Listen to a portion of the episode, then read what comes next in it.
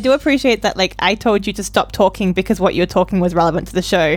But then once you stopped talking, I just spent 10 minutes screaming at you about my stuff. So, like, you were like telling me about your life. And I was like, no, Yaron, we must talk about this in the show.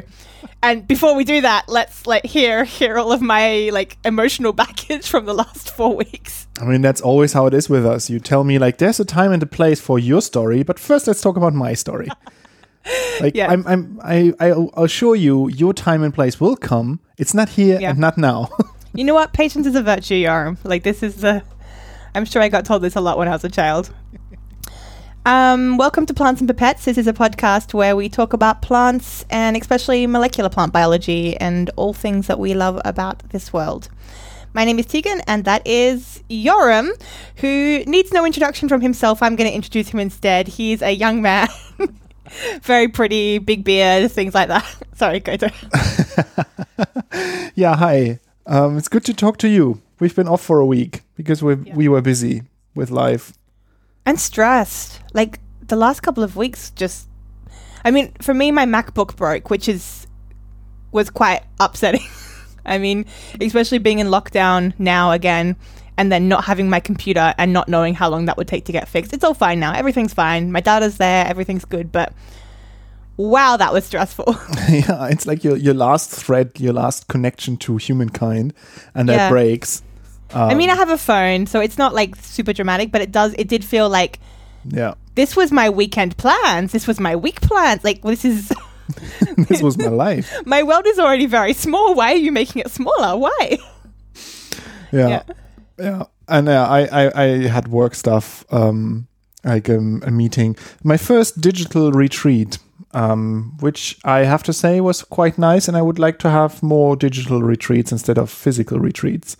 Do you mean Uh, a conference? Is it? No, like it was just in like way? internal thing within our like work group. Um, oh, where usually they would go to a place and have like like we did in our old place um go to a place have meetings have some like fun activities and um yeah spend two or three days focused on work um and this time we obviously did it all virtually and we simply um yeah had some some interactive things some some talks uh, but only until like three in the in the afternoon. So that was actually quite nice. And then you didn't have to stay away from home with your colleagues in a youth hostel somewhere, yeah, um, but you could sleep in your own bed. right? Yeah, so that was good. Um, Yeah, I have a, a virtual Christmas party coming up um sometime in the middle of next month, and I'm I'm not really sure how that's going to work. I mean, they're doing like um quizzes and escape rooms and stuff like that, but it's it seems very hard to believe that a virtual I mean, the, the most of the benefit of the virtual Christmas party is that you get to go and like dance to live music and be in a place and you know eat food and food and alcohol that's provided by your your bosses. So it's a bit of a weird concept. yeah, do you Um, all get like a box shipped to your home with nice we food and don't, drinks? but the the partner of my housemate does, so I'm a little bit jealous about that. That seems like a good scenario to get. Yeah, Yeah. no, I think our company is just too large. Um, it's many many thousand people. I think. Yeah, yeah, yeah. It's it's it will be a weird season. Um, and speaking of Christmas, I also I'm uh, the story that I will now take the time and place for um, that I wanted to say is that we want to have a Christmas tree, but um, Christmas tree in uh, having a Christmas tree involves killing a Christmas tree. Like you have to go out there, you have to hunt it, it's dangerous and so on. But in the end, the tree is dead, and you just put it up um, for it to like to display its death for a couple of weeks, and then you throw it out. And while I like to have the tree inside and like the smell, I like everything about it. I don't like the idea that I'm just killing a tree for my own amusement that grew for like seven years, and then it will stand for six weeks in my apartment, and I will throw it out. Um, so I found that there's a place, at least in Berlin, and I think also in other places, um, where you can rent a tree. They they grow them in, in pots and then they ship them to you. Like they, they they are delivered to your door. You put them up. You give them water every day. They they are still alive. And then after eight weeks, you return them and they put them in the ground and have them grow to a full size tree in a forest somewhere. And because they have about a 60% chance of survival because of all the transport, they also plant an additional tree next to it um, to sort of make up for the losses that they have overall in the thing. Um, but yeah, Okay. that's something that I will try out, I guess, this year. And I'm just I'm looking this up on for London, and there does seem to be options, but the the first site I've gone to, they've already sold out for this year. So Hmm. obviously, many trendy people were ahead of me on this. Yeah, I, I think also the delivery thing is something that is appealing to people now that you don't really want to hang around with crowds um, picking up your tree. yeah, cool, nice idea. Yeah. So um, for if, if you, the listeners, um, hear for, about this for the first time, maybe it's something that's available in your area, and maybe it's something you want to do. I saw like one thing, one place that was like really expensive. It was like around 150 euros. Ooh, that's um, too much but money. like full service with like they deliver it and pick it up and very easy. Um, and but I found another one that's like a third of the price. So um, I, I will try that one. yeah, these these ones here before they were sold out were like thirty five pounds for a three and a half foot tree, like one meter tree, one and a half meter tree. Yeah. Yeah, Yeah. not bad. So then I haven't had a Christmas tree in ages. I don't know. Do, do you? You don't really have Christmas trees in Australia, right? Because there you don't have firs and pines. You. I mean, so we can grow them, and we have kind of our own sort of like um, similar looking trees. Um, a lot of people just do Christmas because it's also like forty five de- uh, like fake trees. Sorry, so it's it's also forty five degrees over Christmas, so it gets um very very warm, yeah. and the tree would die quite fast. My parents always used to bring a tree in like something in a pot in from outside, so it always looked not at all like a Christmas tree. And that was quite fine. I thought that was actually quite charming. Except one year, my mother insisted on bringing in um, the this thing that she'd cut off a pincushion hakea, which is a native Australian plant, and those plants have a defense mechanism, which is that they release these very fine, like it's basically fiberglass. They release these very fine spines that get in everything. And as a child, I would run around a lot, and I had told her before, like, I have rubbed up against this tree and I was itchy for days. Please do not bring it inside. And she was like, ha ha ha, you're so dramatic. You're always itchy, blah, blah, blah. And brought it inside. and Itchy then, like, complaining again.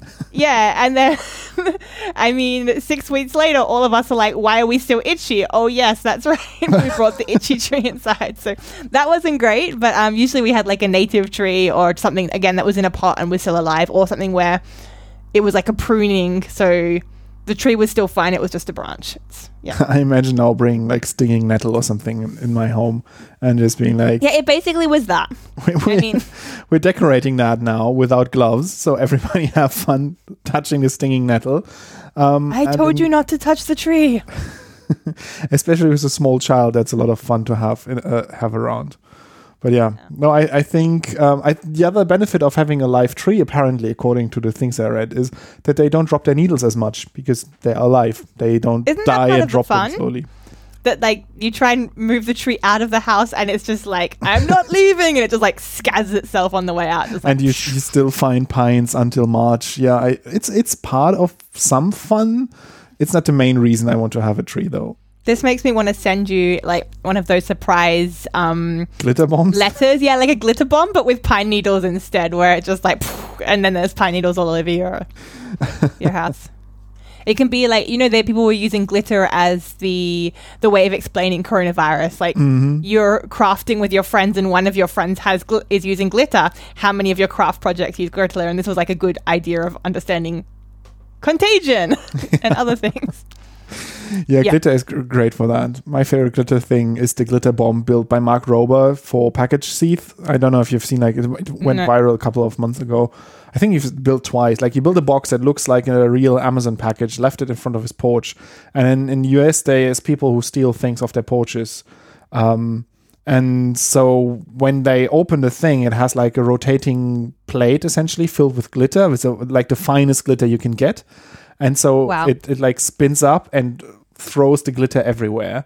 but also on his porch, then, right? Um, No, no. When they take it home or in their car, Oh. wherever they open the package, then it immediately is activated. Then there's like four wide angle cameras in there that film the whole thing and st- uh, stream it or like upload it to the cloud. And then there's like um, fart spray that smells really terrible Oh my that's gosh. ejected. So they throw out the package again and then they can come and retrieve it because it has like actual value electronics in there. Um, but um, yeah, but there are some spectacular videos of the thing just uh, uh, spraying the glitter just everywhere. Um, and then you hear like the thieves screaming, like, "Oh my god, what did you bring in my house?" Um, so yeah, that's my favorite glitter story. Do we want to uh, talk about plant stories next? We could talk about plant stories. I think that could be done.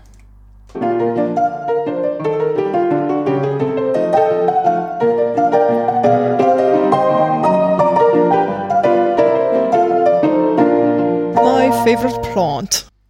So today I'm talking about my favorite plant, and I think like people often sort of talk to us about the fact that, or I mean, it's kind of a discussion that comes up that a lot of the time when we talk about plants, we tend to actually be talking about flowering plants and really focusing on these angiosperms, so anything that has a flower. Because in fairness, like they are what dominates the world. Like most of the time when you look at a plant, it's a flowering plant. Even if you don't see a flower, it's probably going to flower at some point. Um, but we often ignore some of the you know simpler forms of plants like the um, the bryophytes, so you know hornworts, liverworts, and mosses. So today I thought I would do Spanish moss as my plant. And Yoram, do you know anything about Spanish moss? No, it, it, it sounds like something you would buy to um, when you have a cough and you need something to your throat. Um, but I think it, like we have a, a, brand here, like a local cough drop brand. It's called like Island Moss or like Icelandic moss. Oh dear. Maybe that's why I think of that. This sounds like German magic drugs. Yeah, I mean, um, it does yeah. nothing. It just it's probably like just like a sugar pill that makes you forget that you have a cough. But um, anyway, the reason I'm feeling like pleased and smug with myself is because Spanish moss is actually uh, something called a moss that is absolutely not a moss. It is, in fact, an angiosperm again. It's a flowering plant. It's a monocot, so it's kind of in the same group as like grasses and stuff. Um, Bamboozled again. Yeah, and it's, I think probably a lot of you would have seen it. So it's one of these air plants. Um, and it's something that kind of hangs from a hook or a ceiling and looks a little bit like a scraggly beard. So it's it's quite common sort of in, you know, hipster coffee shops or you know, in in your hipster friends' houses, I would say. And yeah, you can also see it in the wild, but I'm not sure. Not not around here. I would say it's it's originally found in Mexico, um, Central America, South America, North America, um, this kind of area, and it's now naturalized to a few other places in the world, including Australia, but also like French Polynesia and stuff like that. I think I've so, seen it in a botanical garden. Like you sort of walk underneath curtains of these this this plant that hangs down from some branches in, in one of the greenhouses that they have. Um, I think like my favorite thing about it obviously is the fact that it's called Spanish moss. And firstly it's not it's not from Spain. So that's complete It's as I said like from like North Central and South America. Um, and secondly it's not a moss. Um, so that's a lie. And thirdly, its scientific name is Tillandsia, and then the, the species name is Usneoides. And that's because it resembles Usnea, but Usnea is in fact a lichen, so it's also not really like Usnea either. So it's like the Spanish moss called like Usnea, which is neither Spanish, neither a moss, nor really like Usnea. And it just seems to be like smug. I would say it's a really smug moss, which is not a moss. um, yeah. how, and do you know like how it plants. how it got the name? I mean, why would it get? I mean, the looks like it looks like. I mean, that's fine. I mean, it, it, it's, we, yeah, it looks like Usnea. Like, so yeah.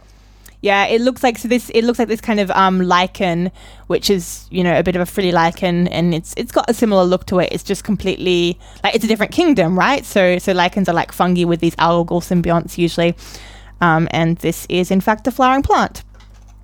Um, the but other thing, why moss? Oh, like doing does it, it have any moss-like properties? Is it like very wet? Because it looks very dry from the pictures. Um, it's not like the damp wet moss that I imagine.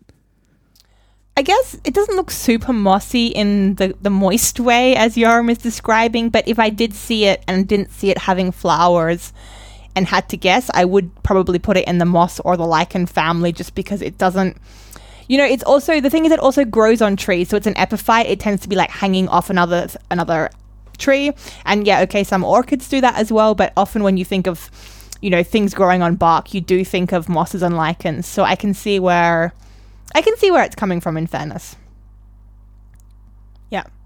Um, the the other thing I think is quite cool about it is that it has a lot of uses. So historically, it was used basically because of its spongy and insulating properties. So it was used as insulation, as mulch, as packing material to stuff mattresses. Um, it was actually used like in the early 1900s inside car seats. So that was kind of if you're driving your car, you're sitting on some Spanish moss, which I think is is cool.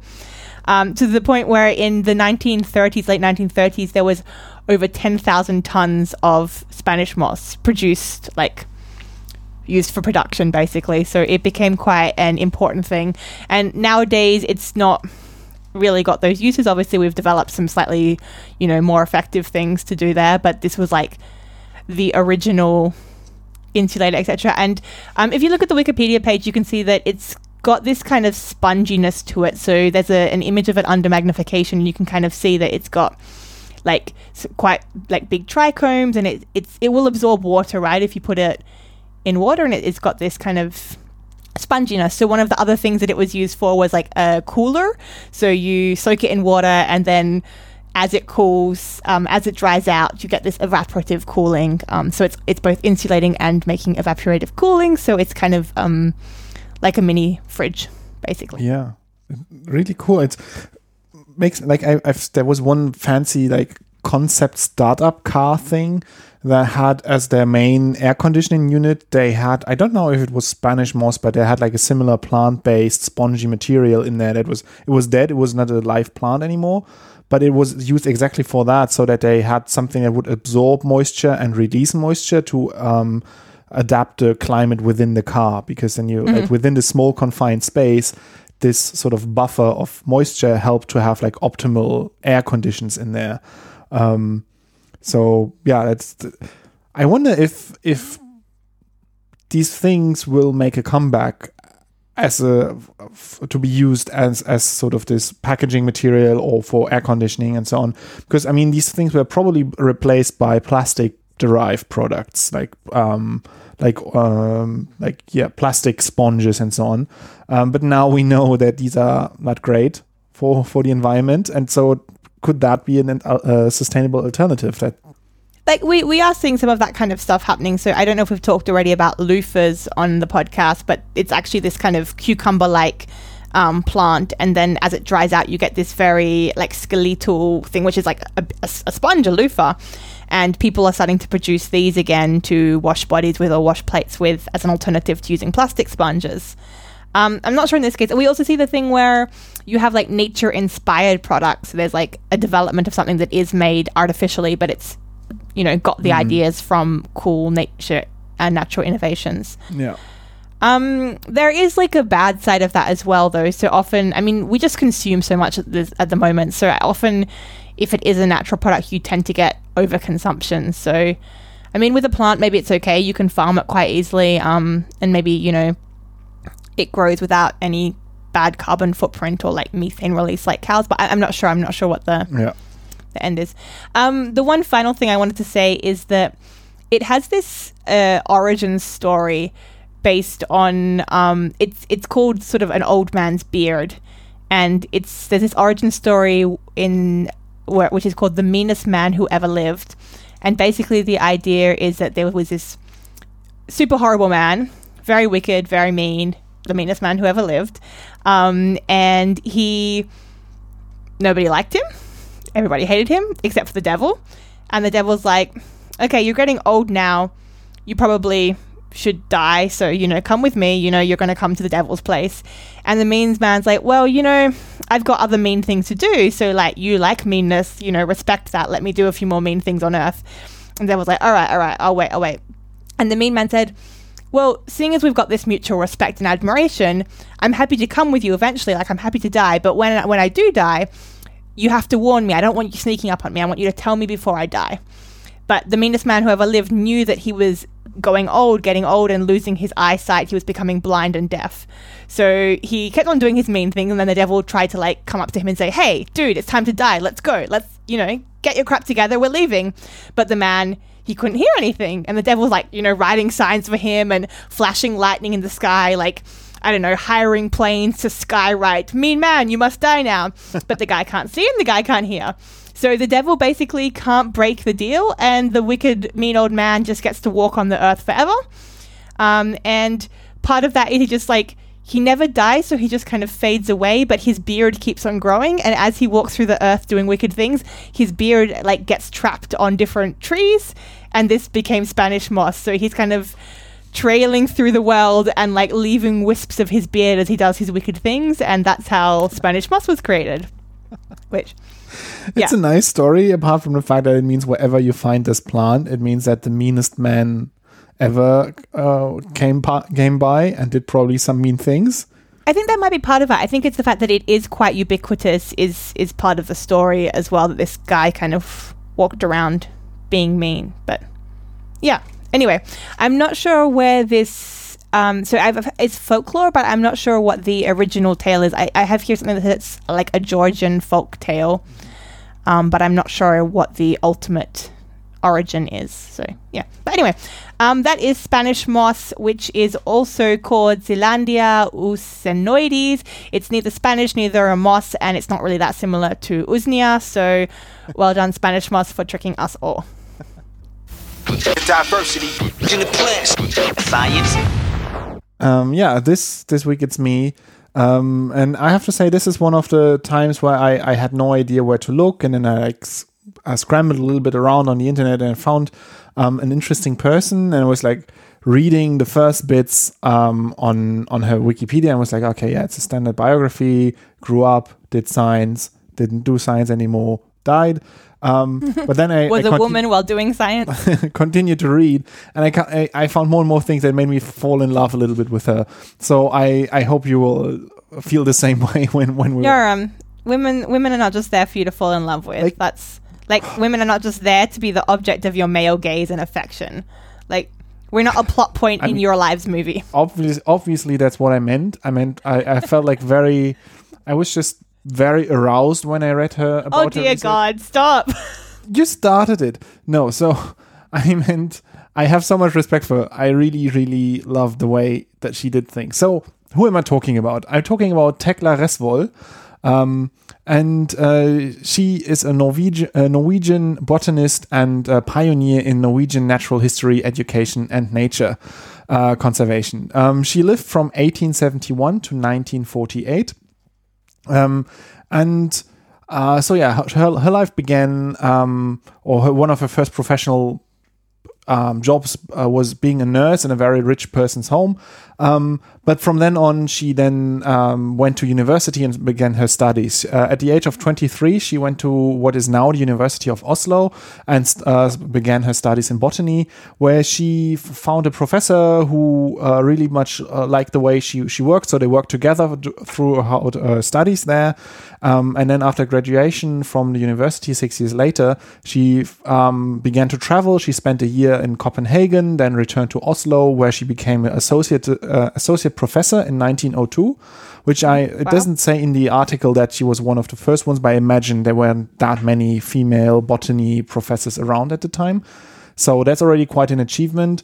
And from then, she began traveling Europe. Um, and she was really interested in um, alpine plants, plants that grow in high altitudes at very low temperatures. And so she went to to the region around Munich, to to Zurich in Switzerland, and traveled around there, and then uh, coming back to Norway in between.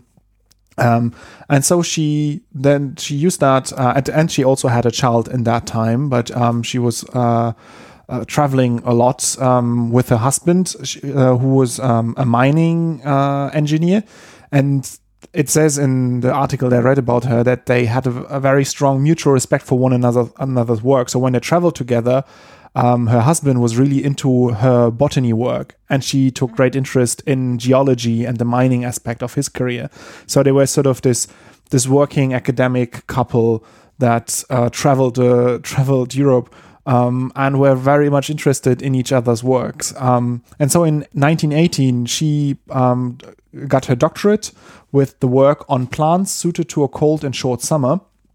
And that made her the first woman to have received a doctorate at her university. Um, and there it says that in, in her work, she presented studies on adaptations of alpine plants to their harsh environment. And um, these studies were based on meticulous observations of plant individuals, their clonal and sexual propagation, perenniation, and so on. Um, so the way they grow. And what that meant is that she was actually um, one of the very first people who ever do population ecology. Um, so pick a single population and do ecological studies on that. And that was a field that didn't exist back then, Yeah. that didn't have a name. Um, and she with her work, she was one of the very first people to ever do this without even knowing that they, that she was actually doing population ecology. Um, so that was very cool. Um, and through that, she continued then to work and to teach. Um, she wrote a school book that was used for uh, until the late 1930s in, in Norwegian schools and so on. So many students who grew up at the time, who went to school or university at the time, um, learned from the books that she wrote. Um, but then that is like all of her academic achievements, where she then also was awarded. Uh, she became a m- member of the Norwegian Academy of Science and Letters, so she was also very distinguished for her acad- academic work, which is all already pretty impressive. But then alongside that, um, she was a very um, eager feminist, and she was involved in many women's equality movements in in or the main movement in Norway.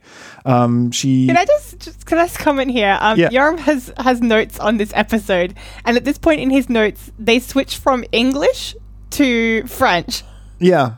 Um, because I realized that the French article, the Wikipedia article on her is so much better. Um, it's actually one of the articles that has a little star on it.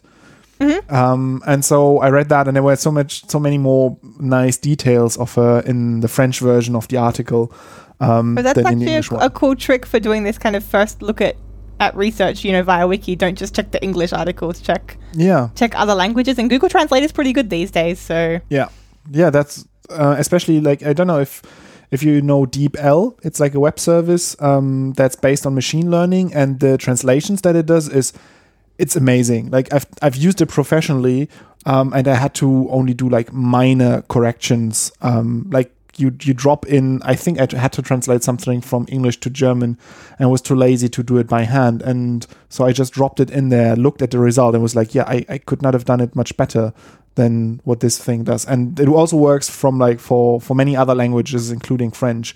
So um, yeah, if if you see a little star on a Wikipedia article in a different language that you don't speak, check DeepL and translate it, and you'll get a very good idea of what's going on there. Um, and yeah, and there's often um, articles that are like, for example, for the Spanish that we just talked about, I just still have it open. The Finnish article has a little star there, so it could be worthwhile to actually um, read through that as well. Um, but anyway, back to to Thekla Resvoll. Yeah, she um, was head of the Nor- Norwegian Female Students Club and uh, was uh, serving on the board of the Women's uh, Suffrage or suff- is it in English suffrage movement? hmm suffrage, yeah. Suffrage movement. Um, uh, and I try to like there's the Norwegian name of it. It's Kvinnestemmerettsforeningen. And everybody's joking about. German's long compound words, and no Norwegian is just as bad. I just want to put that out here. Um, wow. And um, there in uh, in 1896, so quite early in her career, before she began her studies, or no, uh, after she, uh, she she was already studying, but um, early in her career, she was the first um, Norwegian woman who had her photograph taken wearing only pants with no dress. Oh, and we're linking to that and um i mean it's still um 19th uh, century clothing. Um but yeah she was she was not adhering to the standard um, gender roles in the way she was dressing. Um, she was also we- uh, wearing her head short throughout her life. Um, not so much she said to as a sign of protest but as a pure um, embrace of practicality. She was like um, long hair is annoying. I, I imagine she was doing a lot of like field trips and being out in Yeah. nature. Um, and I guess also the hairstyles were much more like um, strict and tight on on the head. She said she had migraines and that the shorter hair helped her with that as well. Um, so out of purely practical reasons, she was wearing her hair short all her life, which was also not really um, the fashion at the time. And uh, another little fun fact that I found there was when she um, found out that there is a men's ski club that refused to let women join. she just founded her own women's ski club and then had like went skiing on uh, with uh, her women, uh, her female friends. Um, she also kept her maiden name even after marriage, which was also um, very uncommon at the time. To be honest, is still uncommon today. Whenever that happens today, there's still you have to explain it all the time. Um, It's a discussion. it's yeah, it's always like, oh, but but why? And I, I say that because I I changed my name and my wife kept her name, and um, so now whenever I talk about this, people are like, but but why? And don't you like your name? And like I have to explain it. But if we wouldn't have done that, then it would have been like, oh yeah, okay. So she took Yeah, your name. That's yeah. fine. Um, she was also um, Good and right. Thekla was also a big advocate for female contraception. Um, and she had a very close relationship to her sister. She actually went to, like, did a lot of research with her sister together, who was also a botanist. And um, a fun fact here is that her husband's brother um, later married her sister. So there were two um, siblings I that were that married weird. to each other. I My my granddad and his brother married my grandma and her sister, and doesn't it make family gatherings so much easier because it's less different families that oh my goodness, no, it's more chaos because like you're too involved in each other's life, and also like to me the thing is, were there no other women? Was your like I know that there's not one person for everyone in the world, and and there's many people who can be positive. But like, did you just not look further than the sister of your your sister-in-law? like this? from from what I've from what I understand, and it's completely like um, um, pulled out of thin air here is, but I imagine like Thekla and her husband being r- rather progressive for their time, and I imagine that that is also reflected in their families, and so probably. The brother of her husband was also more on the progressive side, and her sister was also more progressive. And I imagine that when you then look for other partners that are equally progressive, it's much harder than to just say like look we actually like we hang around together because we have like our siblings are married let's get married as well because we like each other as well but i I mean, know yes, also, but on the other hand, my granddad and his partner were like expats in an expat community who were integrating only with other expats and not interacting with people who were not of their kind of people. so there's also that side of it. You can just also be quite insular, like, right? That your Yeah. world is quite. You know, anyway, um, that's nice for her. I'm glad they were all very progressive.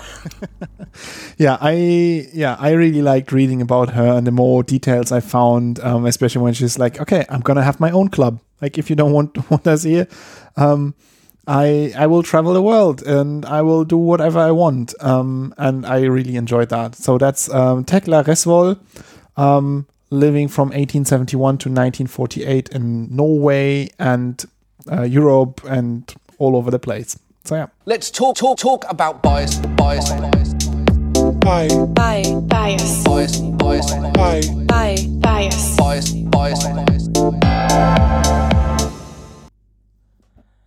Okay, um, mine is less a cognitive bias as much as a um, experiment I found out about, which is not in my field, so you'll have to forgive me if I go a little bit um, out of my expertise here. And it's also a little bit of an older study, so it's from 2013.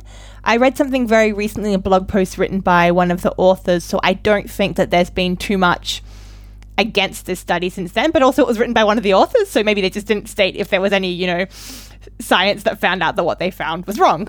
Um, but it's a research article that was published in the European Journal of Social Psychology back in 2013, as I said, by Barbara Nevicka and colleagues um, from the University of Amsterdam. And the study is called Uncertainty Enhances the Preference for Narcissistic Leaders. And I think this is all very relevant right now. Um, and it just, I wanted to discuss very briefly the, the study and the findings. And basically, the, the core concept is that our perception of what we want in a leader is not very objective. It does change based on how scared we are and how uncertain the the situation is. So there's this this these authors did a study where they were talking about the fact that like narcissistic leaders we know that they have a toxic side they're arrogant they're like dominant they're ruthless and they have bad characteristics and they they looked at you know people comments on how they felt about narcissistic leaders, and, and we know that like narcissistic leaders can be bad, but on the other hand, they seem very bold and confident, often charismatic as well. And the thing about humans is that we're not very good at differentiating between like confidence and actual competence. So if we see somebody who's like, oh yeah, I know what I'm doing, we're like, oh yeah, they must know what they're doing. But actually, I have to say that is the main driving force of my entire school career. Um, like throughout high school, there were so many times where I had no idea what was going on, but I was always very confident, and with that, I could just like s- sneak my way through everything um, because I, yeah, I could just pretend that I would know, and then even teachers would think I would know, and then I got through that. I, I mean, it hit me hard then in university where I actually had to know things. So um, I suddenly realized like it doesn't get me anywhere or everywhere, but it, well, it does get you all the way to university at least, which is already quite a thing, right? yeah. But yeah, so I can to- I'm totally behind the idea that we can't distinguish competence and um, confidence. Yeah, so in their in their study, they kind of first did a, a a ground study where they wanted to see do people actually value a narcissistic leader over just you know a, a leader with normal traits that are not like overly narcissistic. So this is like prototypical as a leader, and they found that like generally people are acknowledging that narcissism is a problem and they they prefer prototypical um, leaders in stable situations. But then when things start to become unstable, how highly they value the prototypical leader doesn't change, but suddenly the value of the narcissistic leader increases. So there's something about that confidence where when we're uncertain, we're more willing to make compromises, even though we're still aware that, that there's, there's those bad toxic sides. We're willing to make some compromises. And then, um, yeah, they did a couple of extra studies, so studies two and three, and they found that like high narcissists are chosen more often than low narcissists. So, like, if you have these uncertain characteristics, you're choosing people who are just more narcissistic. And again, in all of the studies, the individuals were shown to be aware of the negative features of the narcissistic leaders, such as arrogance, exploitativeness, but chose them in times of uncertainty. So, even though they know that they, they choose them because it somehow like balances out our personal uncertainty and makes us feel safe even though we are mentally aware that this is a bad choice and that these people are exploitative and bad. And i just wanted to put that study out there. I'll link to it and i'll also link to the blog post um, where this author is talking about it. Um, and basically it's it's not a cognitive bias but it is something where we are making choices that are not necessarily in our own best interest because I mean as we can see from COVID as we can see from everything like the choices they make are going to be make things worse for us. So it comes down to us starting to judge people based on their actions and not just like the fact that they're confident and they're they seem you know that they can study us in this uncertain world. So yeah it's not really a cognitive bias but i thought that was an interesting study that we change our respect for narcissistic jerks. I'm going to use the polite word jerks um, in times of uncertainty. And obviously we're in great times of uncertainty right now so Yeah. let's just try and keep a hold on this one guys. Yeah let's let's try not to go for the narcissistic um, people right now. I mean we got rid of one very bad person already in this year. Who's next? Um, i just hope that we won't see changes towards more um, terrible people. But yeah it's uh, it's it's just one of these weird things with the human brain right? Like we we we value it's not exactly like stability but people who take decisions even if we don't fully agree with the outcome of the decisions just the fact that a decision was made is something that at me gives me already also like a sense of of sort of progression because like okay at least we got that out of the way. At least we made a decision. The decision is terrible but at least we made one and we can move on now and um and continue uh and And that's it's that's linking again to the that's linking again to this problem that we have always with science and with science communication is that in science usually you're not stating certainties. You're saying, you know, our experiment shows or our hypothesis is supported. Nobody's saying, like, this is an absolute fact and, you know, it is true. And that's always been a problem because it sounds less confident. It sounds more uncertain, even though it's actually, you know, better because it's done scientifically. This is an issue that we have. And then if you think, well, you know, the more uncertain things get, the more worried people get, and the worse choices they make. We get stuck in this this loop, right? And we don't want to be stuck in that loop. That's a bad loop to be stuck in. It reminds me of the thing that you sent me, t- I think today, or that you, I don't know, I've seen it online. I think you shared it on on Instagram about um, being a scientist just means reading 100 papers just to say like we actually don't really know what's going on. Yeah. Um, and th- I mean that's it. And- And, and that doesn't mean that we don't know anything. It just means we, like we can rule out things, but we can't with certainty say like it's 100% of the cases it works like this because with so much evidence you also see some like edge cases where it's different and so you say it's not quite surely that just that one solution there's like some other things happening as well And that's also an important thing about being a scientist, being able to say that I'm not sure thing. And, you know, there's also different environments that allow that more or less depending on how supportive and toxic the environment is. But, you know, if you're training and you're a PhD student and somebody says, What's the answer? and you don't know, it can be very scary to say you don't know. But sometimes the reason you don't know is because actually nobody knows. Um, yeah and you know in a supportive system that's encouraged to say you don't know but in other systems that can be like what? Why don't you know? Like have you have you read all of the articles? Did you not see this article from 1949 that's only available in you know my private library or so? Yeah this is a whole nother can of worms but anyway when we're uncertain we like narcissistic leaders and let's try not to and if you want a narcissistic leader the really the best choice is Tegan. So if you if you really want to go down that path, 20 i don't know when the next uk like election I- cycle I, is I have even no but idea anymore. Do you still have elections in the uk i thought with brexit it's maybe turning back to monarchy just monarchy. gone to chaos. Um yeah i think it will be monarchy or anarchy one of the two will happen in the next few years. And all right fun stuff fun stuff. This is where the fun begins. You, this is where the fun begins. You, this is where the fun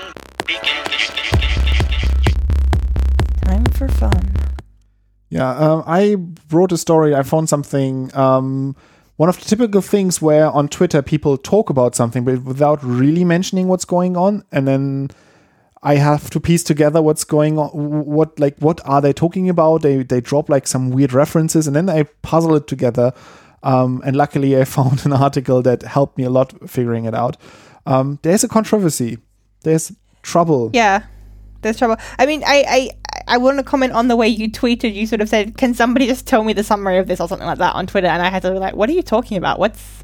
but I had heard about the controversy. I didn't mean Yeah. that one specifically. I'm the tweet that I sent was meant like in general because so often people on Twitter they just talk about with like non-mentions and being like Yeah. vague about it and like oh yeah you've heard about like uh, the problem about the paper they just published is that and that and she's like what paper what are you talking about how it's like- can I and we all you're saying?" know we all know that person does that thing, and I was like, "What's the person? What's the thing?" And then I spend like two hours, and I just don't even know how to use Twitter, so it's yeah it's a mess. So I, I, I was calling for more people writing like old school summary posts of trouble, of con- controversies and beef. And I found one that we're going to link that explains the whole story um, on thescientist.com. So the controversy comes from a paper that was published in Nature Communications in November on November 17th.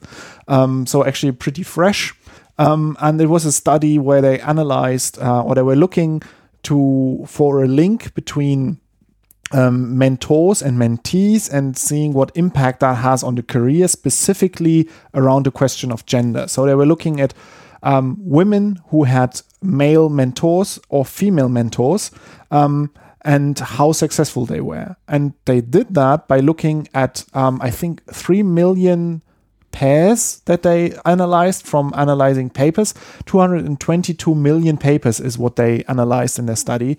And they looked at the author lists and they looked at, uh, they had some criteria that grouped all of the authors into junior and uh, senior researchers.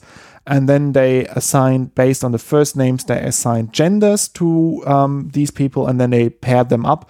And then they looked if a woman has um, a male mentor, so a male senior researcher on the same paper or female senior researcher, how well did they do in their career overall? And then they drew some conclusions on that. And the main conclusion that's cited all the time is that female mentors are actually a disadvantage for mentees um, because they will result in less citations in the career. And actually, it's better to have a male mentor. Um, if you want to have a successful career as defined by a high citation count later on. This was in the paper, and a lot of people called that out and were like, this is not okay, this is not a good conclusion. They were they they called out many problems, and now it's at the state where the editor um, is uh, it's I think it's not published yet, but they want to um, publish an editor commentary with the paper and want to closely look at it and sort of give it context sort of in the metadata around the paper. Yeah, there's a note saying it's been investigated on the website. Yeah. Yeah. So that was the beef there. What do you think? I mean, I can't comment on it from the editorial point of views, um, obviously, but I think the the main concern that's raised here is that what they're looking at is actually not mentorship, and that's very important. So, co-authorship is not mentorship.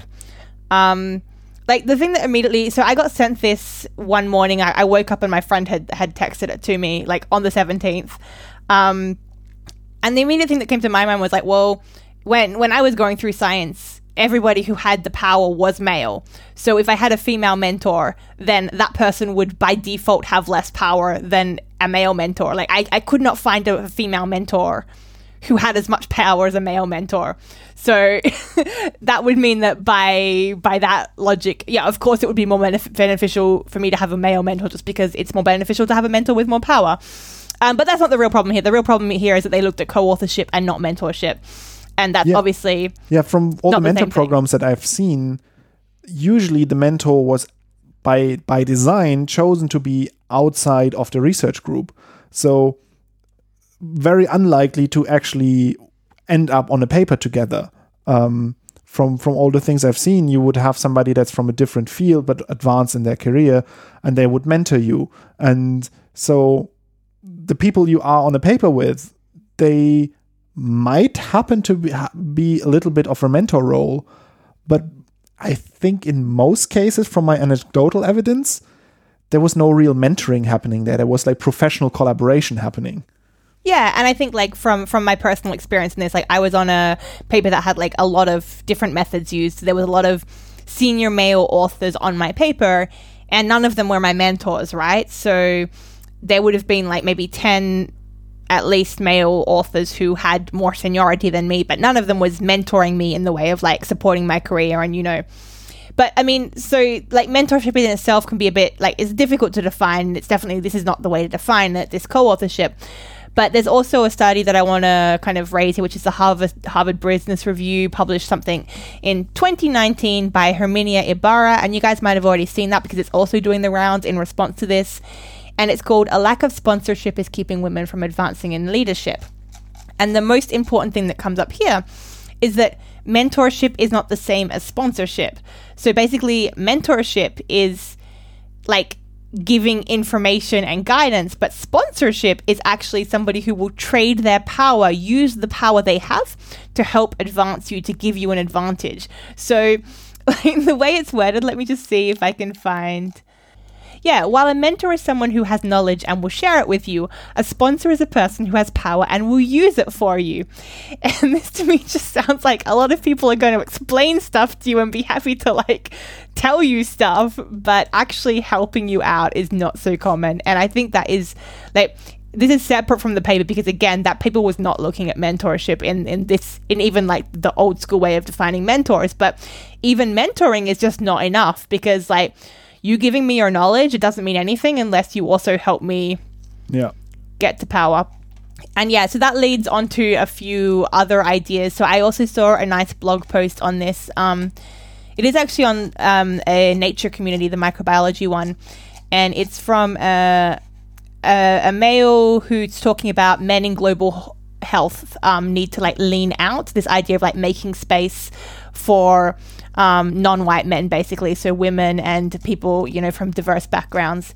And I mean, at the the bottom of it, this person has kind of a list of things that they've tried to do to lean out to create more space. So, you know, making sure that when they are invited to panels, there it's not a manel, it doesn't have only men, or even declining to accept that invitation and saying, "Hey, don't invite me. How about you invite this person from a different context, which is lacking in your panel right now?" Um, uh, and then the the thing that was also linked out from here, which I think is really important, is that this this person has written that when they they write letters of recommendation, they're very careful about how they they word those letters of recommendation. And I'm not sure if we've talked about this before. We probably have, but there's this there's studies that show that when people define women or uh, describe women in a professional setting, they often, for example, use words that are more indicative of like caring and nurturing and like whereas like when they define men they're like oh competent and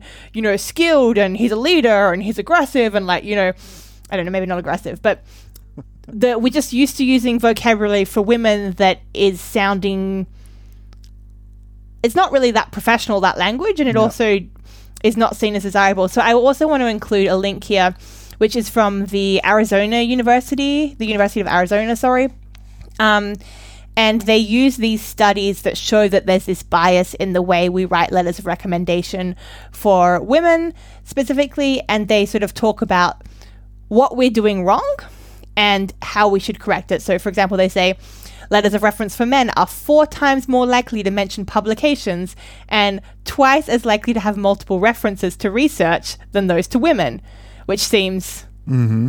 like ridiculous. Letters of reference for women are seven times more likely to mention personal life, which is not even relevant in your life. Like, so it kind of brings up all these problems, like the things that we do in the context of these studies, and then it's like now you know the problem maybe just don't do it.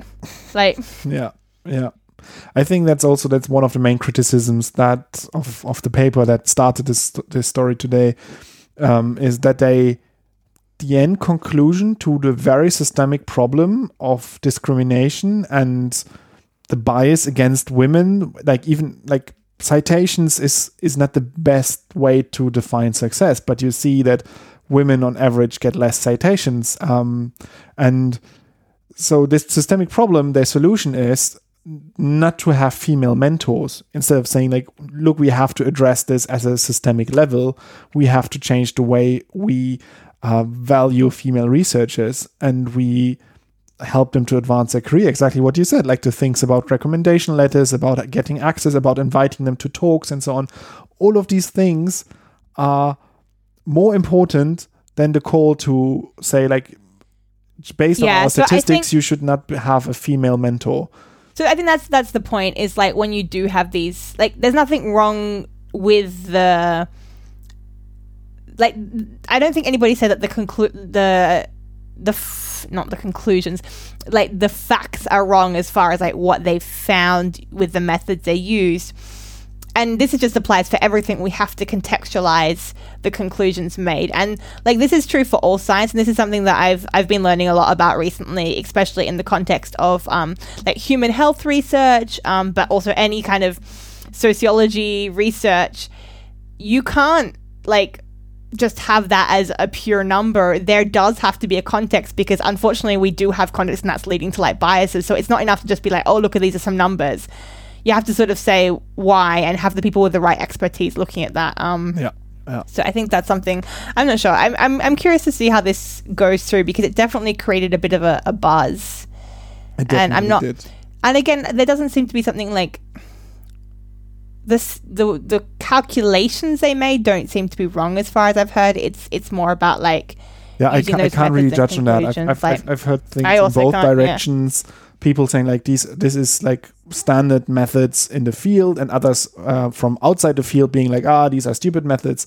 So I have no idea. I assume that from the methodology, it's it's fine, um, but the conclusions is where I see the biggest problem um, because that's not really yeah that's not really first of all a good advice and also not really what what they were looking at um the fact the fa- uh yeah as we said a couple of times they didn't look at mentorship but anyway so let's talk about something positive instead um it's already a little bit old news now because i assembled this these news last week But um, we have more vaccines for COVID. Um, we Yay. like we talked already in the last episode about the first one that was published with like 94, 95 percent um, efficiency. There has been a second uh, RNA vaccine um, that where uh, there were a, p- a PR statement, and I'm saying PR statement because as far as I know that um, no vaccine has gone through peer review and proper publication yet, but very promising third phase trials.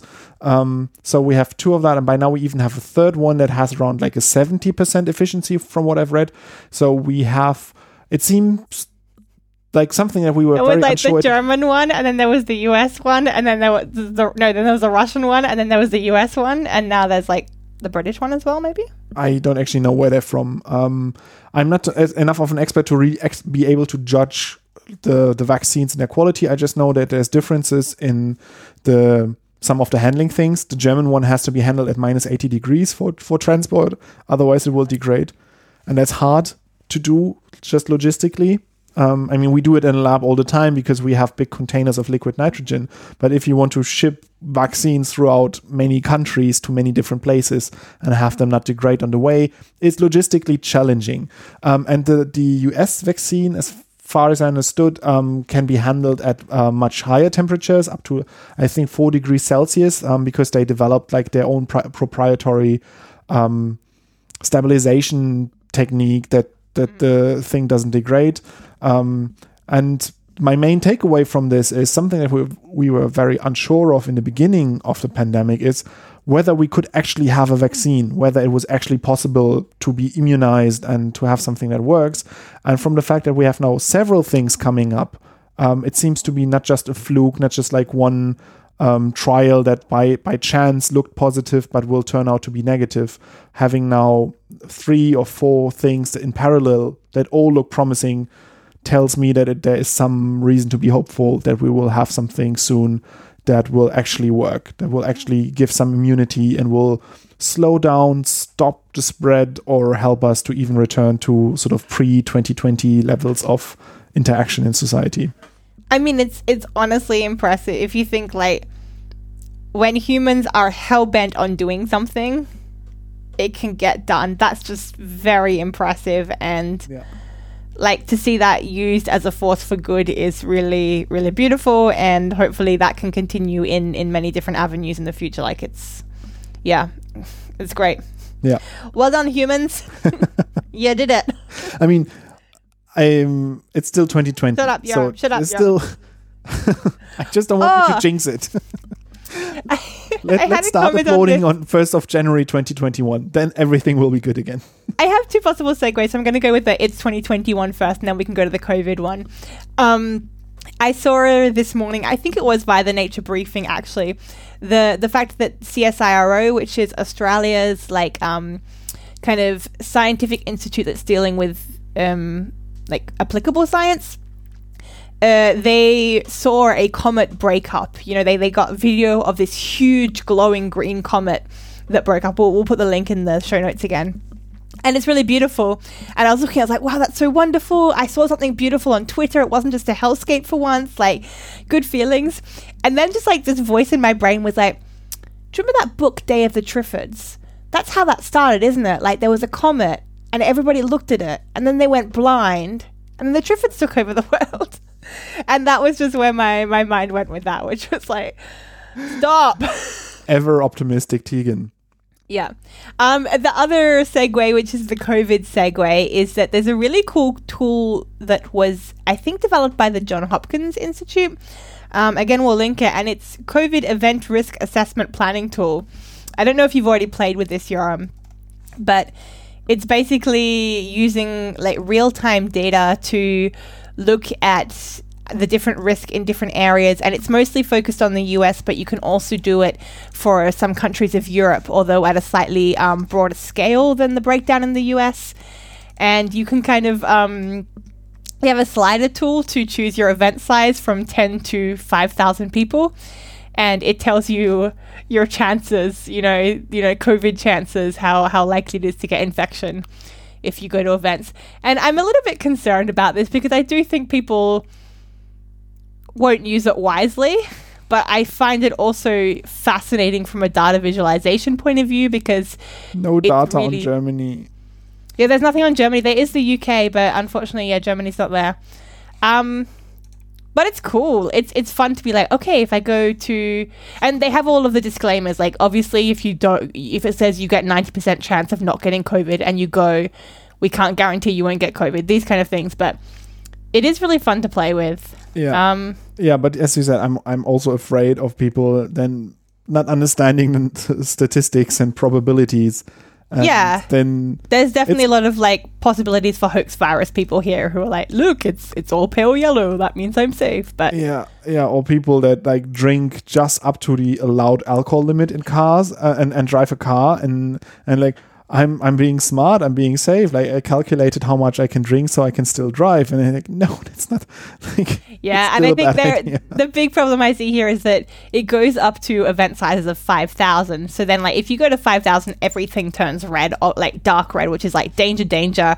You're basically going to get COVID if you go to an event of, of over five thousand.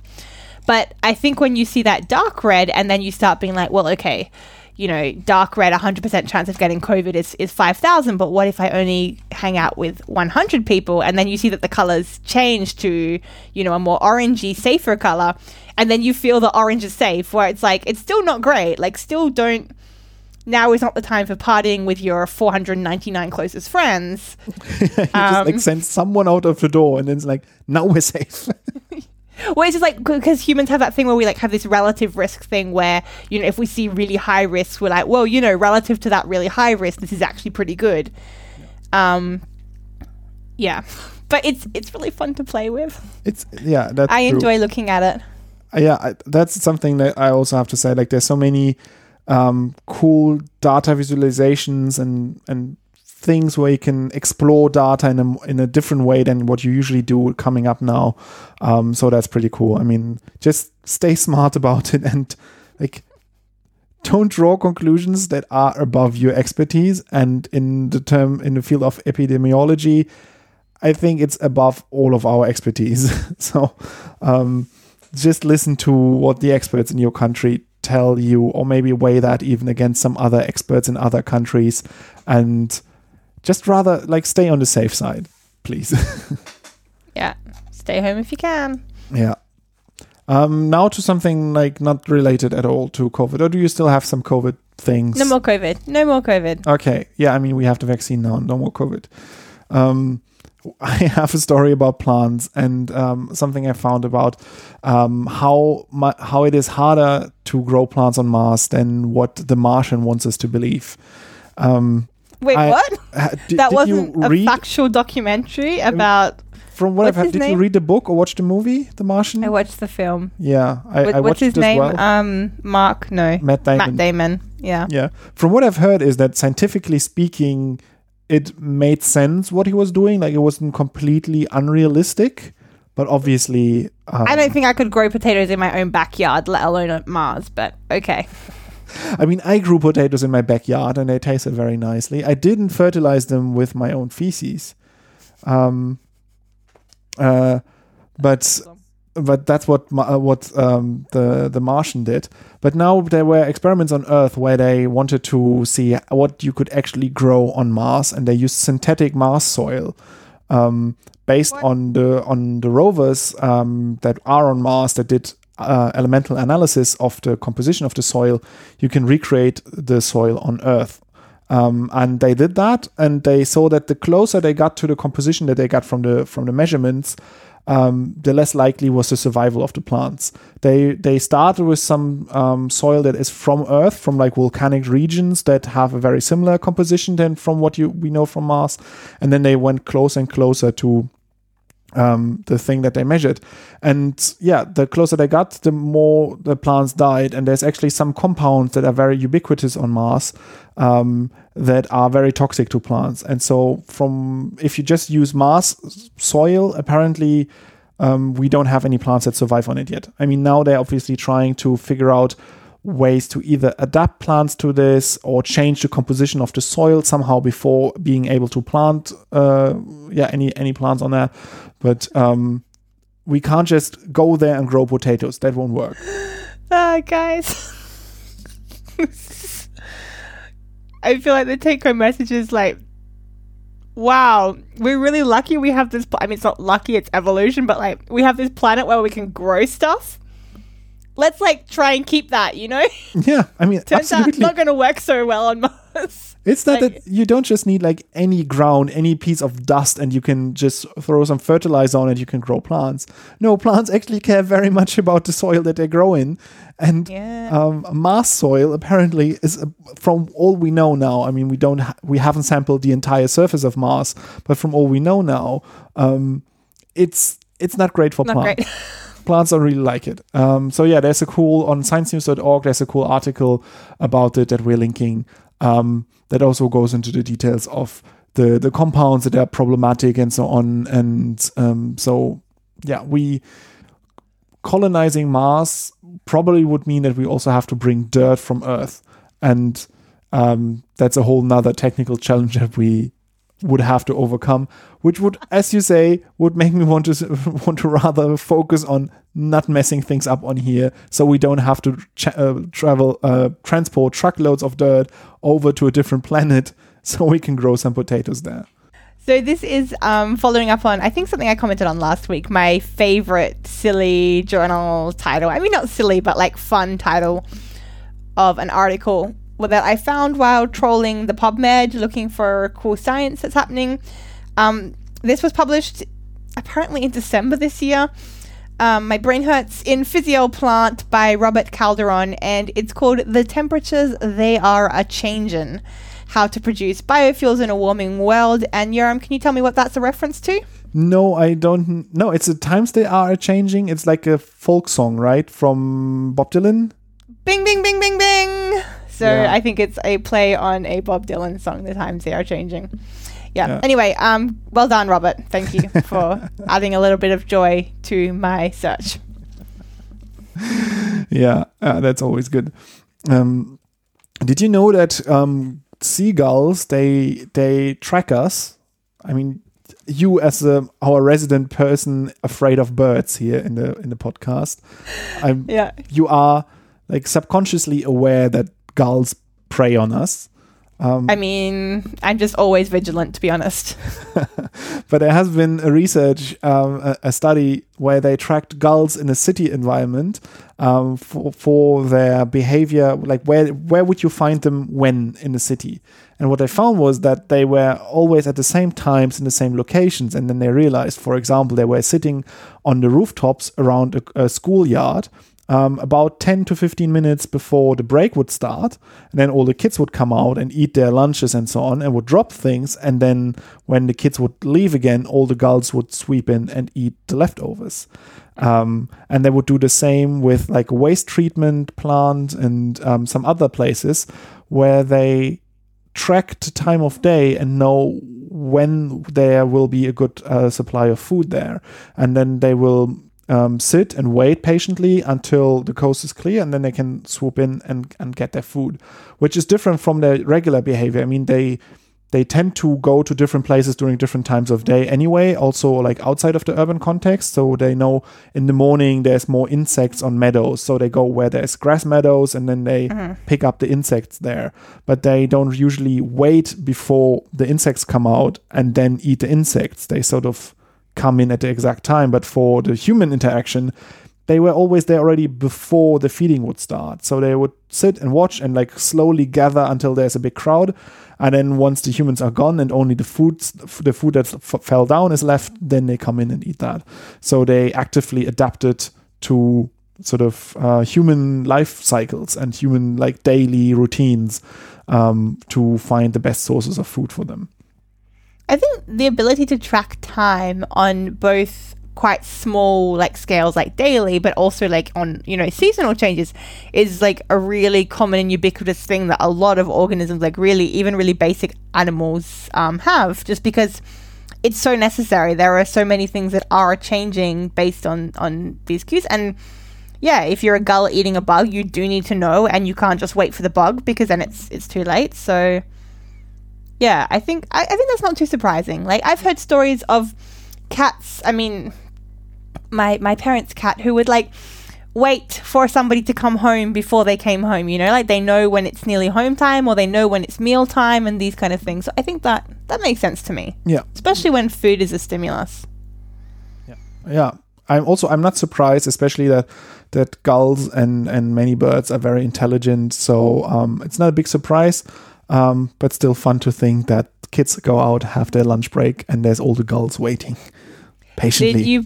I see you put in the show notes. So not really seagulls. Is that? Did you hear the read it, the latest "No Such Thing as a Fish" where they said there's no such thing as a seagull? no i didn't hear that yet Apparently, there's no such thing as a seagull. okay um then i have to listen to that and yeah in the in the paper they or in the in the work they just call them gulls but um to me as a non-native speaker i learned it as the vo- uh, uh, vocabulary seagull. Um and so it was hard for me to just be like wait are there also like non-seagulls? And apparently yeah i mean it's Okay, now we're also linking to a National Geographic blog which says there's no such thing as a seagull. But the first line is there's no such thing as a seagull, according to certain pedants. so I don't know. I haven't read this yet. Um, I'm not sure which side they're going to come down on the argument, but they don't seem pleased by the lack of seagulls. Okay, I think that's a good way to move into our next fact. Um, Yoram just put an edit mark after he said, "In the beginning we had our together, and now it's just chaos." Edit, edit, edit. You're gonna have to edit out the swear word now as well. Um, thank you quack quack. I want to just mention very quickly. I haven't really looked into this too much, but I saw that um, Ecology and Evolution, which is a journal, has a special issue out that is about um, going to online classes for eco and evil, which I think might be a bit different from some of the stuff we've seen earlier because this now deals also with doing like lab classes and you know non-inside coursework. So I think there could be stuff that would be worth looking into if you're interested in teaching or learning in these contexts. Um, but I also wanted to flag it because I was looking through this. I, I follow their table of contents, so I, I found this, and I there's a a paper called DIY Ecology Class Transitioning Field Activities to an Online Format by Catherine Creech and Walter Schreiner. And at the top of these articles, there's a always an, a bit of information about funding, just so that you can, you know, check where the money comes from, that there's no conflict of um, of interest. And the funding information for this paper is this. I'm going to read it out now. This paper is unfunded. The lack of funding for community college faculty is an important equity issue, highlighting the differences in resources available at community colleges versus four year universities. Almost half of all undergraduate students in the US attend community college, but majority of publications about biological education research comes from four-year universities, and then they have a reference. These four-year universities tend to be large, predominantly white PhD and master's degrees granting institutions with more funding available for faculty publications. The voices of community college students and faculty should play a role in the conversation about how the COVID 19 pandemic is affecting the transition to online teaching. Hmm. that's that's Like, rah, rah, rah. yeah that's a very good point to, ra- to make And I have never seen anything like that in funding information before. So I was pretty like, they put a politic, like a, a scientifically referenced political and like important political statement in their funding information. So well done, Catherine. Well done, Walter. yeah Cool. Really cool Uh, just on that, another one is uh, another paper that's in the same um, special issue by Laura McKinnon. It's called YIMBY, and YIMBY stands for Yes in My Backyard, the successful transition to local online ecology field course. But I love the idea of YIMBY, so also well done to Laura. Laura, probably, not Laura.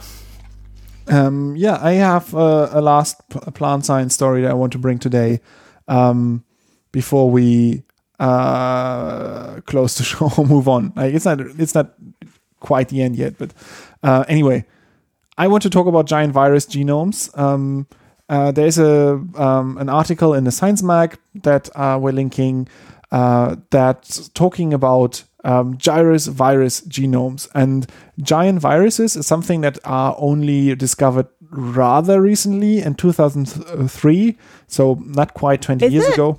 Is it Pandora? I they don't say Pandora, I think here, but there is um, these.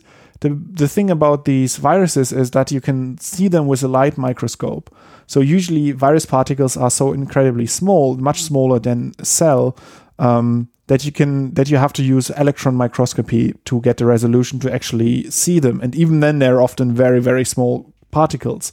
But giant viruses are big enough that they can actually be seen by a light microscope, um, which is in itself pretty incredible. But um, what's even more incredible now is that since we knew about their, their existence, we find traces of them in more and more organisms because they a part of, of virus function is that they inject their own genetic material into the host cell and then it's somehow activated, translated, expressed in the cell. There's different mechanisms at, at play there, but it means it, it's physically in the vicinity of the genetic material of the host cell. And sometimes hosts can escape the virus infection and not really produce the virus particles, but still the genetic material is there and can be integrated potentially in their genome. And now they found that um, in some very common algae, um, there is very large stretches of DNA there that's originally viral DNA. Um, so up to 10% of the genome of this algae um, is actually viral DNA that was integrated at one point and then just kept around Stolen. and never really deleted because it was never a problem. And the thing with evolution is we tend to lose things in evolution that that are detrimental, but the things that are not not good nor bad, they have a much lower chance of being lost, and so therefore they tend to hang around for a long time. And so in we find them then as traces in in other places. And so yeah, that I just found that that idea very cool that you have like these massive virus particles and that we can find traces of their DNA sequences in all kinds of um, other organisms that might have been once infected or some predecessor might have been infected with the virus and kept the DNA around forever. I, I want to just follow up on be a smart on this. It like Pandoravirus is one of these genesis of giant viruses, and the cool thing I just saw um both the Pandora virus particles and also Mimivirus, which is another one of these huge viruses, were discovered. And when they were first seen, nobody thought they were viruses because, as you said, they're just too big. So people, like, so the Mimivirus was, I think, must have been the first one because it was recognized as a virus in 2003. But it was actually described back in 1992 and just nobody thought it was a virus because it was kind of too big, I think. So, yeah, super cool. Um, okay, my my final fact of the day uh, has nothing to do with plants at all. Um, it's conodonts, um, which is a thing that I want you to Google now, Yoram. I don't even I don't even know how to spell it.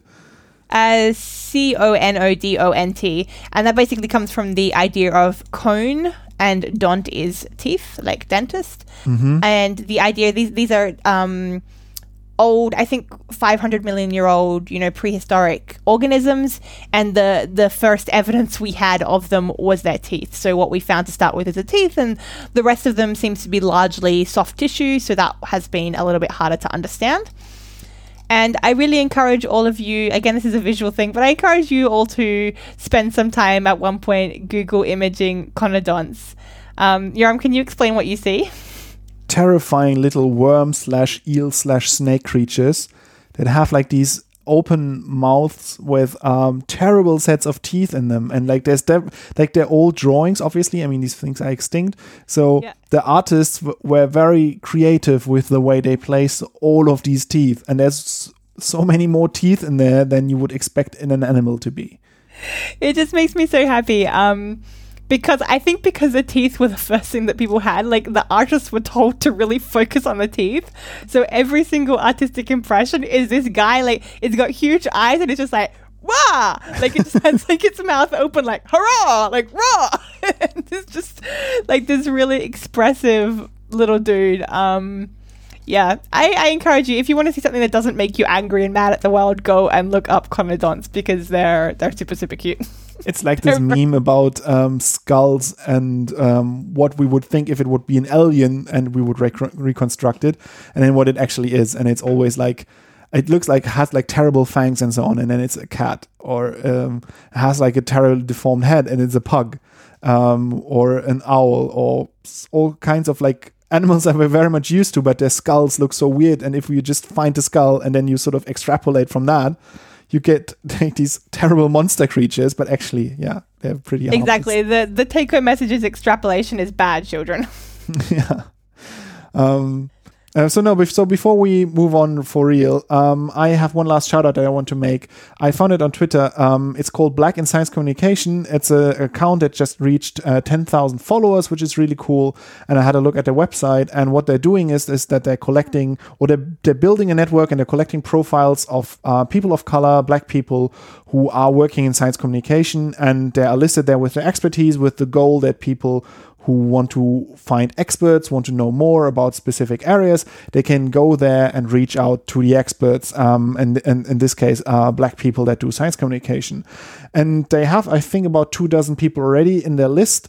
Um, and I think projects like this uh, really benefit from more attention. And I mean, we are a small project ourselves, so we can't contribute a lot. But I would, I think it's good to know about this project. I would encourage everyone to spread the word and maybe if it applies if, if you are also a black person working in science communication maybe that is also something cool for you to take part in.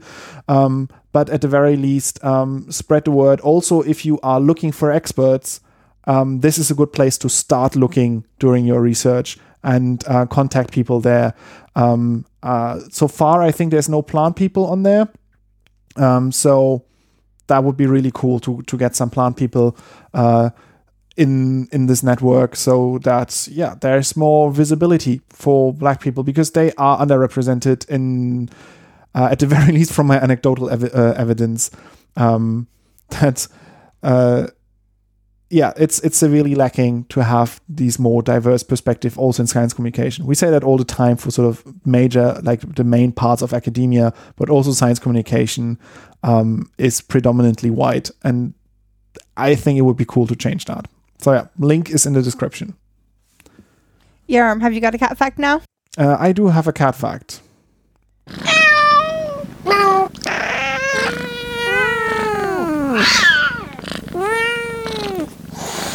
Always Cat fact. goes on for a little bit too long, doesn't it? Yeah, I found something uh, on Twitter from Randall Munroe, um, who is the writer and creator of XKCD and one of my favorite people on this planet.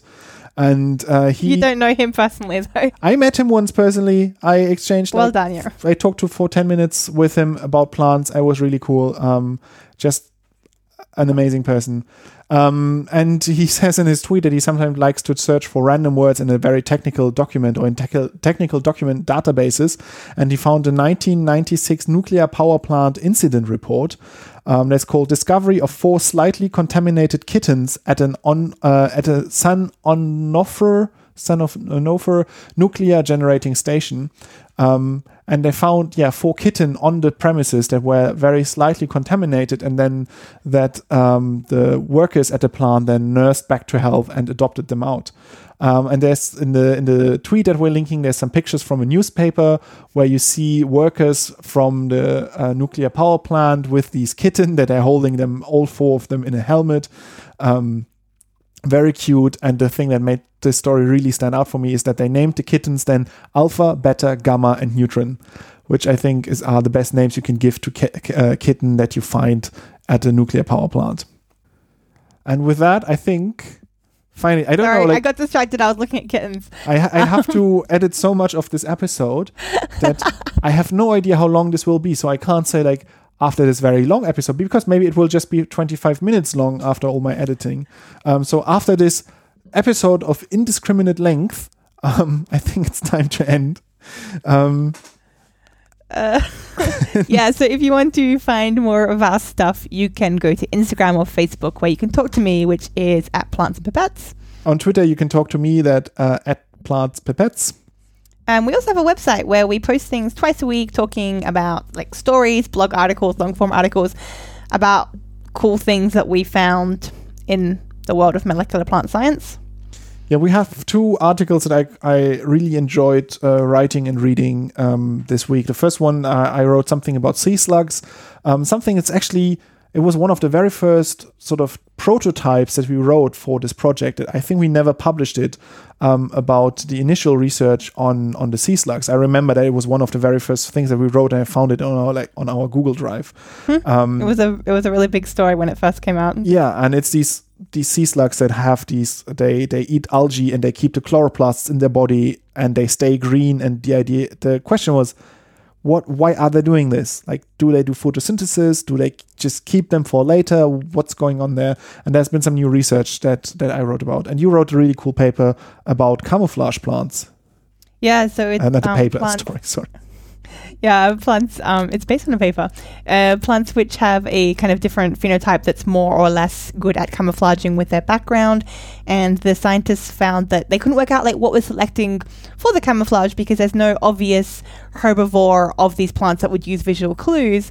But this plant is highly valued in traditional Chinese medicine, and they realized that there was this intensification of harvesting the the plant for the bulb, and they could find a correlation between plants being more intensely harvested in a certain area and the remaining and developing populations becoming more camouflaged. So basically, human selection pressure is evolving these plants to hide from human eyes, which is really cool. As always, please rate, review us, like us, follow us, subscribe, whatever the things are. It always helps um, on all of the channels, but definitely do leave some comments on the podcast if you want us to stop rambling and say better things. yeah Um, our opening and closing music is caravana by philip gross and just as a reminder all of the opinions are our own and that's it. We're out. goodbye Good luck with the editing, though.